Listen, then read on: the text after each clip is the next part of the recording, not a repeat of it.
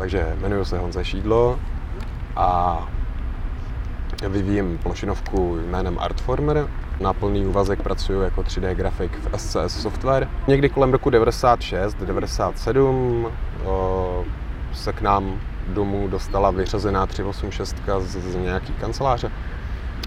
Takže jsem začínal na DOSu a na Windows 3.11 hrál jsem hlavně Princess Perzie a vlastně jsem se učil, že s myší, hrál jsem takový ty klasik jako hledání, solitér, prostě. Malý dítě, objevoval jsem ten stroj a zjišťoval, co tam je a postupně, postupně se u nás, eh, jak šly roky, upgradeovaly ty počítače, ale vždycky to pro mě bylo jenom nějaký herní zařízení a jako vždycky, vždycky ta uh, magie, jak ty hry fungují a ta technologie mi jako přišly natolik vzdálený, že jsem se to ani nezajímal, jenom jsem si užíval, že, si můžu zahrát uh, nějakou hru. A když mi bylo asi 14 nebo 15, tak jsem se začal zajímat o 3D grafiku a zároveň uh, hledat nějaký využití té 3D grafiky, kterou jsem se učil dělat. No a nějak jako logicky vyplynulo, že by to mohly být ty hry, a začal jsem se o to nějak víc zajímat. Já jsem se tak různě dostával ke grafice, pak jsem měl třeba nějaké povinnosti, tak jsem se zase té grafice vzdálil a pak třeba až ve 20 jsem si uvědomil, že by to bylo něco dobrýho, co bych mohl dělat, protože jinak můžu jenom vykládat konzervy někde v samoobsluze. Že? Tak jsem se začal zaměřovat víc na tu grafiku, no a e, že jo, hledal jsem různě po nejmenovaných pracovních serverech že jo, inzerce, jestli někdo nehledá, nehledá grafika. Většinou nehledali grafika, ale třeba někoho, kdo by lepil výlohy. No, tak mě se práce neštítila, tak jsem šel třeba do, do reklamky prostě lepit výlohy. Koukal jsem přes rameno tam lidem, kteří třeba řezali grafiku, dělali křivky, Eh, nebo v ilustrátoru nějaký věci, vždycky jsem se snažil nadspat, jakože no, já si dělám doma něco ve Photoshopu a nějaký 3D, tak jako kdybyste měli využití, tak, tak párkrát se mi povedlo, že jsem takhle třeba něco dělal, že jedna reklamka dělala třeba navigační systémy a, a dekorace pro Lego, tak nějaký, nějaký věci mi jako vysely v továrně v Legu, no, ale to byla spíš jako náhoda, že jo, ne, ne že bych byl tak dobrý, že jo. A prostě člověk jako nabíral skill, pak jsem skončil v reklamce, dostal jsem se do tiskárny, dělal jsem DTP grafika, a, takže jsem se naučil nějakou takovou tu grafickou řezničinu, a jako dělat spadávku, šnajvky, jako jak vypadá tisková grafika. Já jsem dělal teda velkoformátový tisk, ne, ne zlomy třeba knížek, jo, nebo něco takového. Jo, ale tak jsem přičichnul jako k takový, k takový tý víc jako řemeslný grafice a nabíral jsem, nabíral jsem prostě takovou tu řemeslnou rutinu. A časem jsem potkal kluky z Perun Creative, konkrétně teda Romana Fírona a Valentu. A začali mm, jsme tak nějak jako plánovat hry, on, on vždycky přišel s nějakým konceptem, že tohle by bylo jako dobrý, tak se začalo prototypovat, Takhle, takhle se udělali během třeba dvou, tří let nějaké jako prototypy pro jednu, dvě hry. Pak, eh, když z toho nikdy nic nebylo, tak Roman přišel s nápadem na hobo. No a po večerech jsem dělal hobo, úplně stejně jako teď dělám Artformer, tak hobo se dělal prostě, že všichni přišli z práce, že jo, hodili tašku do kouta nebo ze školy nebo to a šli dělat prostě domečky nebo něco. Že panáčky tam nebo asety, nějaký jiný. My jsme se poznali na goticz.net fóru, což bylo vlastně jako doteď je mm, fórum, který se zaměřuje na fanoušky série Gothic. No a tam se kolem uh, pana Viléma Ote, což je teda můj vrstevník, programátor z Znojma, uh, utvořila taková jako skupinka lidí, kteří se zajímali kromě gotiku o vývoj her. A to byl vlastně Vilém, já, Roman a ještě by se možná našli nějaký další lidi, ale těm se teď omlouvám. Každopádně, každopádně původně, původně jakoby my jsme měli prostě nějakou naivní představu, že bychom mohli dělat fantasy RPGčko, něco jako zaklínáč, nebo tak ten, ten v té době ještě snad ani nebyl, ale něco jako gotik prostě. Jo. Cítili jsme se na to, otevřený svět, hromada questů, hromada nelineárních vedlejších questů, stovky NPCček, prostě jako věděli jsme, že to dáme. Nikdy jsme to nedali, ale prostě z téhle kreativní energie postupně eh, vykrystalizoval hobo. Protože to trvalo relativně dlouho, tak já jsem potřeboval nějakou to změnu a trošičku se zase jako někam posunout. Našel jsem inzerát, že SCS hledá grafika a tak jsem se nějak jako dostal do SCS. No a mezi tím eh, jsem chtěl nějaký svoje kreativní ambice tak jako vybušit, vyžít a zároveň jsem z té zkušenosti, co jsme měli z Hoba, věděl, že jako velká 3D hra vyžaduje jako rozpočet a lidský síly, nebo, nebo lidský síly, který většinou potřebují větší rozpočet. A tak jsem se rozhodnul, že bych udělal něco jednoduššího, bylo by to 2D, dal bych to dohromady jenom s jedním programátorem, takže jsem se rozhodnul pro plošinovku, protože jsem měl jako dítě rád Princess Perzie, který jsem hrál na 386, tak jsem se rozhodnul, že to bude koncepčně něco trošku podobného a našel jsem kámoše Adama Hrubého, který programuje a začali jsme to dávat dohromady. Já v SCS eh, v rámci nějaké hierarchie, která tam je, tak patřím pod 3D grafiky, konkrétně pod oddělení vegetace, hmm. takže mám vlastně na starost tvorbu terénů, stromů, tráv, keřů a teď teda převážně tvořím do ETS, ale mm, je nás tam víc, občas si vypomáháme i mezi projekty, ale asi, asi jako nejvíc mojí práci uvidíte v ETS. Hmm. A mm, tak nějak jako, to je asi všechno, co o tom můžu říct. No. je to super firma, jako SCS uh, ehm, má úžasnou komunitu, má věrnou komunitu, uh, jde to ruku v ruce s tím, že vedení, který tu hru designuje, tu komunitu poslouchá a má dlouhodobý plán, kam chce tu hru posunout. Ty fanoušci to evidentně oceňují. Um, ta hra je jako velice zajímavý mm, tak, uh, to je velice zajímavá kombinace mezi simulátorem a arkádovým hraním. Prostě má to, má to spoustu prvků, skoro až hardcore simulace, kdy máš pocit, že ten kamion je opravdu kamion ale zároveň ta hratelnost jako je zábavná, je arkádová, máš tam co dělat, ty světy jsou naplněný. Uh, jako, jo, prostě já jsem rád, že dělám v SCS, je to, je to hodně podnětná práce, kde se má člověk od kolegů co naučit a jako pro ty lidi, co to hrajou, je celkem radost to dělat. No kluci, co dělají ten Nebukup Nezar, tak to jsou taky od vás, ne? Jakože je tam um, jako takhle víc lidí, jasně, co, co mají je, svůj vlastní uh, projekt. To je Polarský a Luděk Hroch. Uh, no jasně, ale hele, m, mm, zase nebudem se lhát, to jsou kluci, kteří dělali v SCS jako dlouhý roky, hmm. možná třeba jako přes 10 let, třeba nebo to. A to jako úplně přirozená touha, že, že chceš trošku změnu, protože hmm. potom, co dlouho děláš domečky, dlouho děláš kamiony, nebo jako, Mm, jako přirozeně tu kreativitu chceš být někde jinde. Že? Hmm. Zrovna eh, kluky, co dělají eh, na Buchadnazar, eh, znám spíš jako od vidění, že, že jsme se pozdravili, vypili jsme si v kuchyňce kafe a pak jsme každý šli do svého oddělení.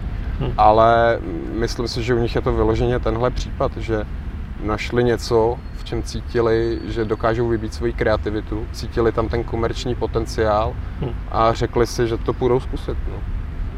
Ty jsi teda něco jako taky cítil? Já jsem to cítil už v Hobu, kde jsem, není těžký to zase tak přiznat, relativně jako občas s nevolí nes některý designový rozhodnutí, který se dělali, což jako přirozený, prostě uh, já jsem nebyl hlavní designér, měl jsem třeba nějakou představu, jak by to mohlo fungovat, ale zase jako Roman měl nějakou svoji komplexní představu a jako větší znalost těch mechanik, které tam byly a vedl to jiným směrem. Že? A moje primární úloha byla dělat environment, to jsem, myslím, jako dělal dobře, ale zároveň, zároveň jsem jako toužil do toho vývoje pronikat víc a v tom malém týmu jako pro tohle nebyl úplně prostor tou dobou. Jo. Takže jako bylo celkem přirozený, že jsme se rozešli. No.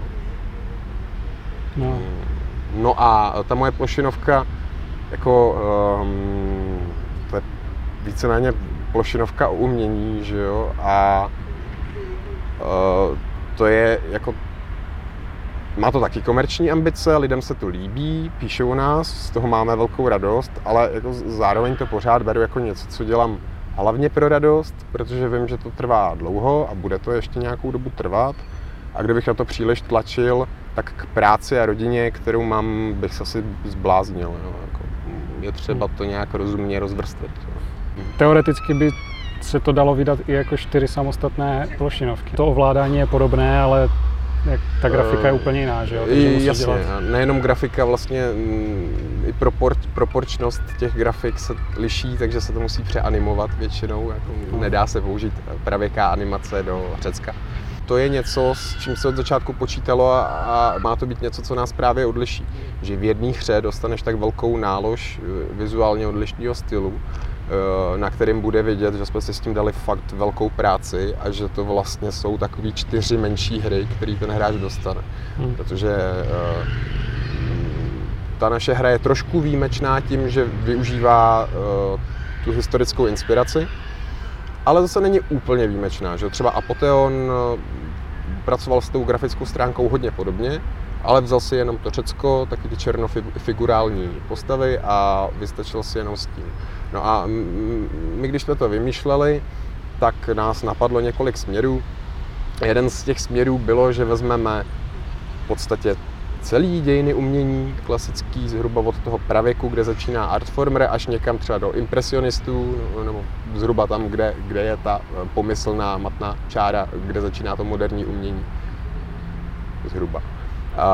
No, jenomže uh, pořád jsme byli dva a to by znamenalo ose- osekat ten herní level třeba jenom na jednu obrazovku, protože bychom stejně procházeli třeba minimálně 16 nebo 20 styly a obdobími, než bychom se propracovali nakonec a bylo by hodně těžké dávat tomu uh, nějakou logickou ucelenou formu. Mm, byly by to obrazy, prostě procházel bys obrazy. Určitě by to bylo pěkný, ale nebylo to to, co jsem toužil dělat. Já jsem toužil dělat něco, co má víc jako příběh a děj a chtěl jsem nabídnout takový jako trošku filmový zážitek tomu, tomu diváku, nebo zážitek jak z animovaného filmu. A, takže koncepčně nám vyšly ty kapitoly, mm, když, když jsem nahodil nějaký děj a zhruba si to představil, a hratelnosti asi tak na dvě hodiny jedna. No a to, to je jako na jednu plnohodnotnou hru málo, takže jsme přemýšleli dál, eh, řekli si, že eh, ta antika je taková celkem jako líbivá, oblíbená, známá, eh, pro lidi přístupná a mm, zároveň osmihodinová hra složená ze čtyř kapitol po dvou hodinách už je celkem jako dostatečná porce zábavy na to, aby jsme oslovili ty lidi a říkali jim, tady je plnohodnotná plošinovka, kterou chceme, abyste si zahráli. Jak jste teda z těch všech období, když si teda říkal, že úplně původně jste jich měli třeba plácnu 20, tak eh, jak jste vybrali zrovna tyhle čtyři? Přiznám si, že to je taková kombinace uh, osobní preference nebo oblíbenosti těch stylů a období a částečně možná i trošku takový kalkul, že to jsou věci, které lidi notoricky znají a vlastně na první dobrou sepne, že jako nějakou jeskyní malbuš viděl každý nebo hmm. papirus nebo ty mozaiky. Je to, je to fakt tak notoricky známý, že jsme si řekli, jo, tohle, tohle by mohli lidi přijmout jako, jako něco povědomího a, uh, a příjemného. V podstatě teda každá ta kapitola má svůj vlastní příběh. Mm-hmm. Ten první je o chlapci, který by se měl stát lovcem v kmenu, že jo, tím mužem, jakože nějak, o nějaké jako takové dospívající trošku lovec dospívání. No. Hnedka druhý je takový trošku zase mysteriózní. Jasně.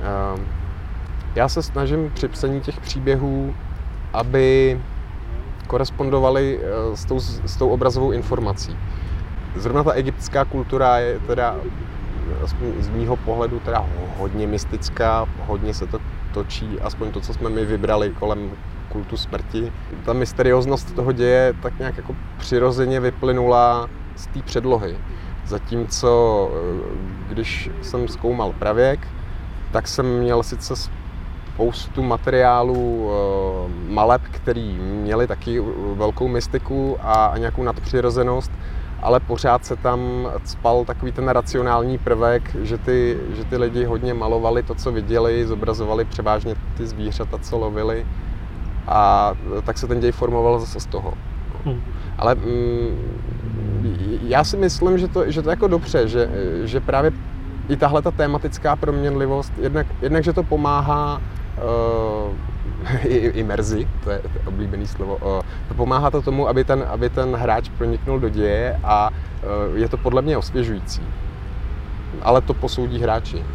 Už teď jste se dostali na různé žebříčky jako top indie her. A... Pro nás je to důkaz, že to téma dokáže oslovit jako mezinárodně dost velké publikum lidí a že jako má smysl ten Early Access tlačit dál do té finální verze, protože ten Early Access uh, pro nás nejenom, že nám dával feedback, uh, protože to je v podstatě nějaký prototyp, Uh, takže, takže nám hráči říkali, co, co jim sedí, co jim nesedí a my jsme to mohli ještě upravit a zároveň nám to dalo prostě tu mediální odezvu, jestli, jestli ten projekt je životoschopný a jako zatím se ukazuje, že to lidi zajímá.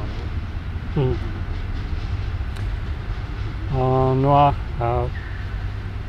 co teda ještě tam chcete dodělávat jako do, té, do té verze, co je teďka venku? Hmm, no, no z, z herních mechanismů už, už jako v podstatě nic. To jsme měli v Early Accessu, ovšem teda v nějaký nepolišovaný, neodladěný verzi.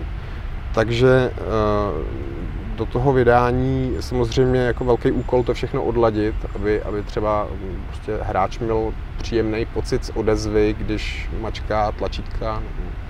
Uh, pořád máme velký rest uh, dodělat ovládání na kontroleru, protože prostě spousta hráčů je zvyklá hrát plošinovky na kontroleru a my jim to chceme dopřát. Uh, zbytečně, zbytečně bychom, bychom jim tu hru dělali jako hůř přístupnou a to my nechceme. My chceme, aby byla přístupná pro co nejvíc lidí.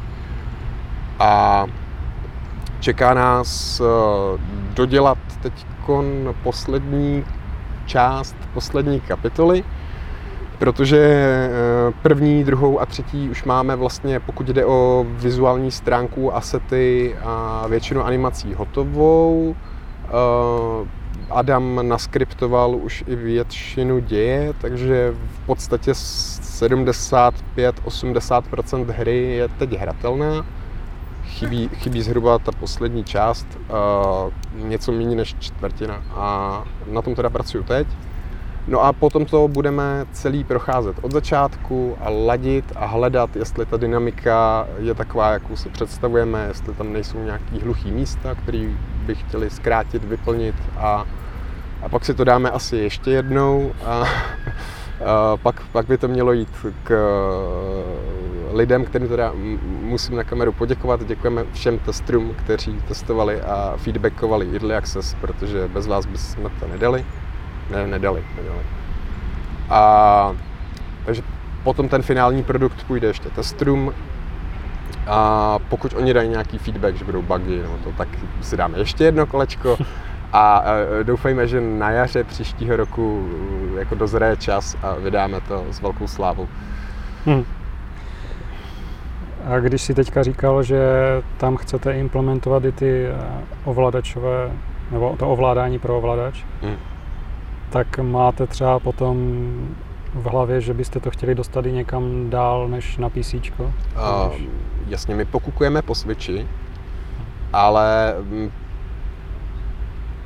jako upřímná odpověď je, že záleží na úspěchu té PC verze. Protože ten, ten export, nebo ex, export, ta konverze na v podstatě jako jakoukoliv konzoli má nějaká svoje specifika, vyžaduje to relativně dost času, ani ne tak mého času, jako programátorova času. A teď by nám to třištilo pozornost. Pro nás, pro nás je nejlepší dodělat tu PC verzi, na který to kde to tvoříme, protože PC je vlastně to, kde to, kde to vytváříme a hned to můžeme testovat.